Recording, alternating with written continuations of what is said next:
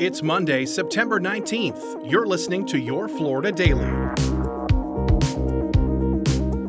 I'm John Ambrone. Organizations across Central Florida say they're ready to respond and help as Puerto Rico takes a pounding from Hurricane Fiona.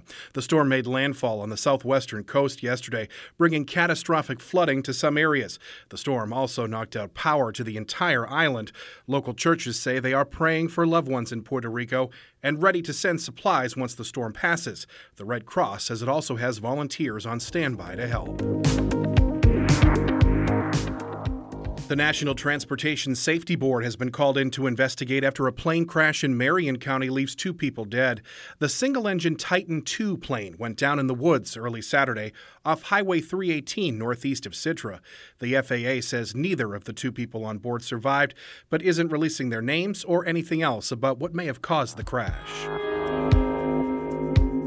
And after five days of delays, the latest batch of Starlink internet satellites are now in orbit after a SpaceX rocket launch.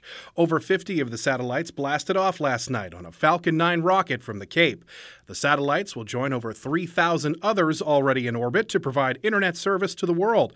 The launch was delayed several days because of bad weather. Find these top stories along with breaking news, weather, and traffic all day on clickorlando.com. Now, your pinpoint forecast from meteorologist Troy Bridges. We are warming to a high of 90 with rain chances up to 60% today. Grab an umbrella, you'll need it this afternoon and evening. Have a great one. And now, a completely random Florida fact.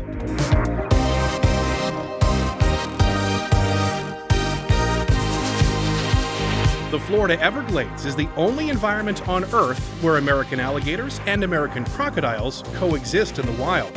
Experts say this is possible thanks to the Everglades mixture of freshwater and saltwater. Alligators, though, remain king when it comes to sheer numbers. It's estimated there's over 200,000 in the Everglades alone. Your Florida Daily is produced by WKMG News 6 in Orlando. I'm John Ambrose. Make sure to subscribe for new episodes wherever you like to listen.